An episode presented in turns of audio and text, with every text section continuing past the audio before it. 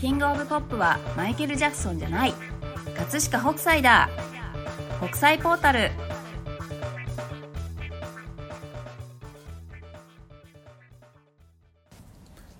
こんにちは国際ポータル編集長セバスチャン高木ですこんにちは同じく温泉コンテンツ担当先入観に支配された女サッチーです今日から突如はい国際ポータルではい連載が始まりますお連載はい、どんな連載ですか超絶浮世絵師葛飾北斎の壮絶人生 A to Z お A to Z SG あじゃあいろんな角度からサッチーははい A to Z って企画知ってるのどんな企画かえ知らないですよくファッション誌とかでさはいアルファベットすべて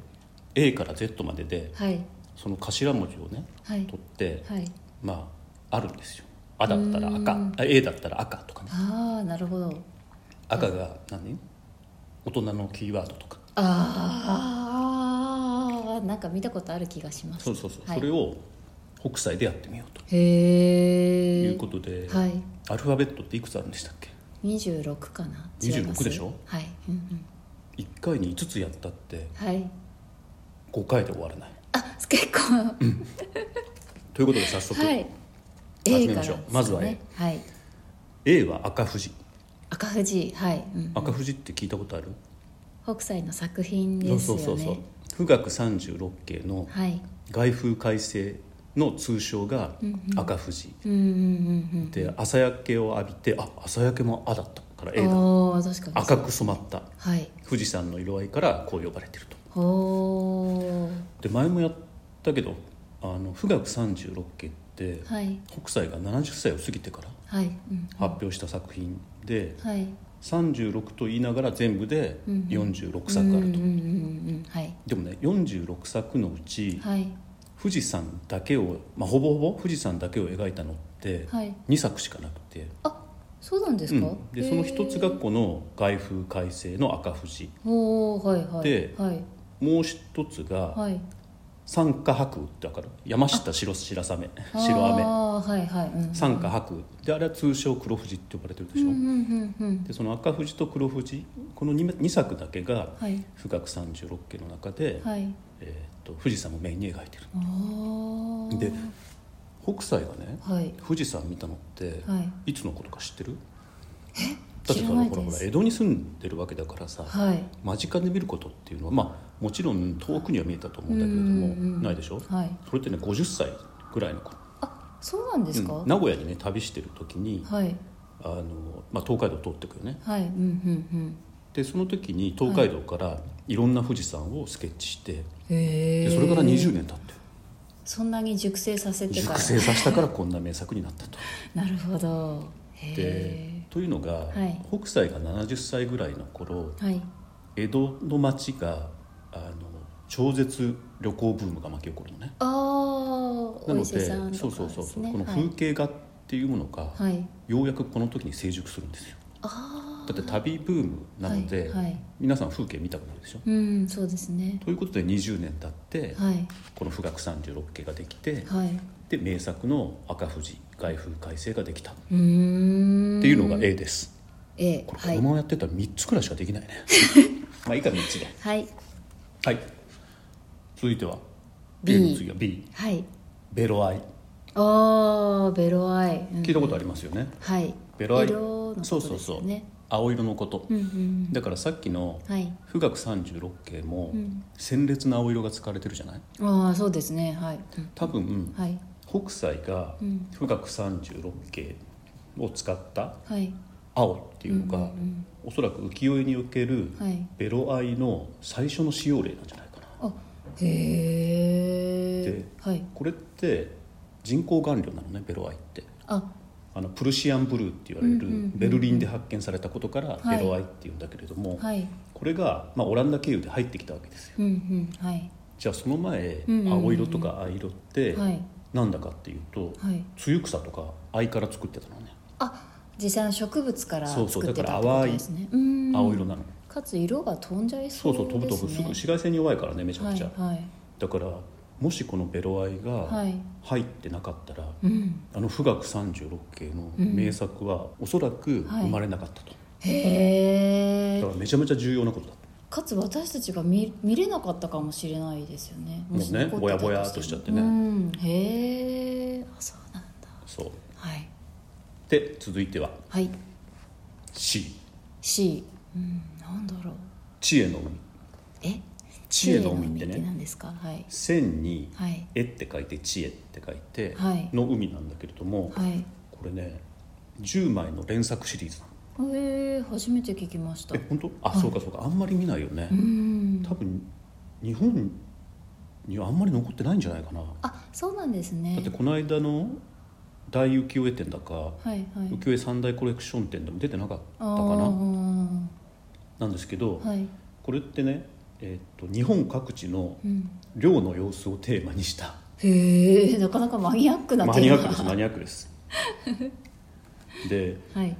結局これもうん「富岳三十六景」が大ヒットしたんですよね、はい、うんなので次々とうん北斎のもとにはうん「絵を描いてくれ」っていう依頼が来るとうー。んなるほどででそのうちの一つがこはの「い知恵の海」っていうシリーズなんだけれども、はい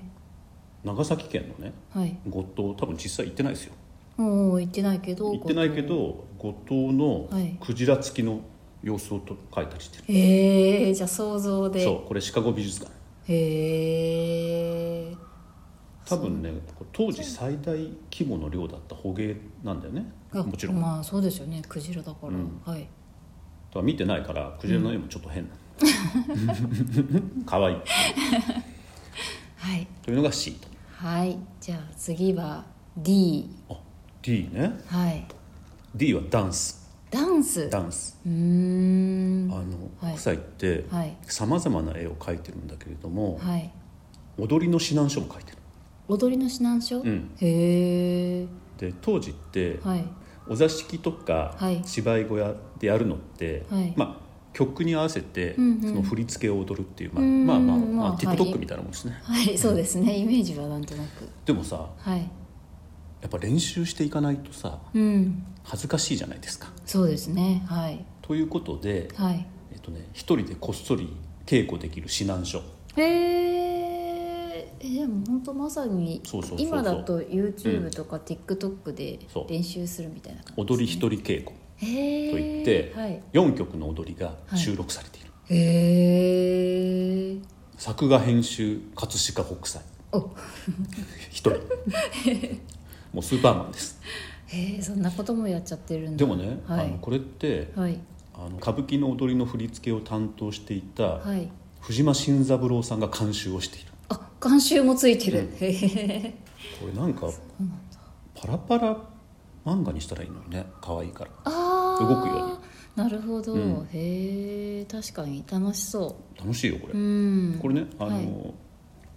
僕があの雑誌和楽の編集長の時にはい北斎アルファベットっていうのを開発したんですけどはいそれの元になってる絵ですそうなんですね、はいあなるほあまどこれ可愛いなリとはスナー思のってた方んにでもすちょっと見てほしいな北斎アルファベットそうですね今度記事作ってよサッチーが サッチーが私が ちょっと記事書くの苦手ですけどあの頑もう張シりンプまルですいからシンプルでアイキャッチにもじゃあ使えたら使うんで、うんそうだよあそうだよぜひ、うんあの聞いてらっしゃる方は一回、アイキャッチももう一そう回ですね見ていただけると嬉しいですねで、はい今日の最後はい5つできた、おい、いいいはい絵手本絵手本おこれはこれはまあ北斎漫画ですよ一、ね回話出てきましたね、あのまあ富岳三十六景以外にも,、はいもう40代の後半からはい読み物小説の挿絵でうんうんうん北斎って超人気者だったのねはいだから次から次へと、はいえー弟子にしてくれとうんうんうんで全国から弟子入り志願うん最盛期には200人以上いたうーんすごい人数ですねでも売れっ子だからさはい教えてあげる時間ないじゃないそうですねだから、はい自分の全てをうん北斎漫画に込めた、うーんなんかそういうのもみんなに教えでも教えてあげるっていうのあもすのだごっいてですね子供向けのね、はいあの色の指南書とかも書いてあ塗り絵みたいるな塗り絵っていうか、はいい、やもうちょっと高度なのへー黒にもいろんな色があるんだよとかあへえでこれ何のために描いたかっていうと、はい絵が好きな子供がうんはいもっと上手にうんうん絵を描けるようになるために描いたっていうふうに条文に書いてるへえあそうなんですねでもまあそれだけやっぱり絵をうん描くことが好きで、そうだようんその情熱があとは丸とか三角とか四角のねはい図形、まあ、幾何学模様はいだけを組み合わせて全てのものが描けるっていうふうに書いてたりするすごいなんかちょっと科学的な科学的っていうかだから自然の美しさっていうのは、はいそういうのは幾何学的な構造から来てるっていうのを見抜いていたってことうだよね、んじゃあ観察眼だ鋭いからはそういうところも、はえいっと、前回やったと思うんだけど、いあのアメリカの建築家のうんフランク・ロイド・ライト、はい、うんフランク・ロイド・ライトもはい同じようなことを言っていて、へえ全ては自然から学んでいるってあそうなんですねそれあれより美しいものはないからへえだからライトははい北斎の絵をあれだけ愛したんだろうなっていう,、いうことではい今日は一気にいいまではいお相手はワラクウェブ編集長兼国際ポータル編集長セバスチャンだったりと同じく、えー音声コンテンツ担当先入観に支配された女サッチーでした。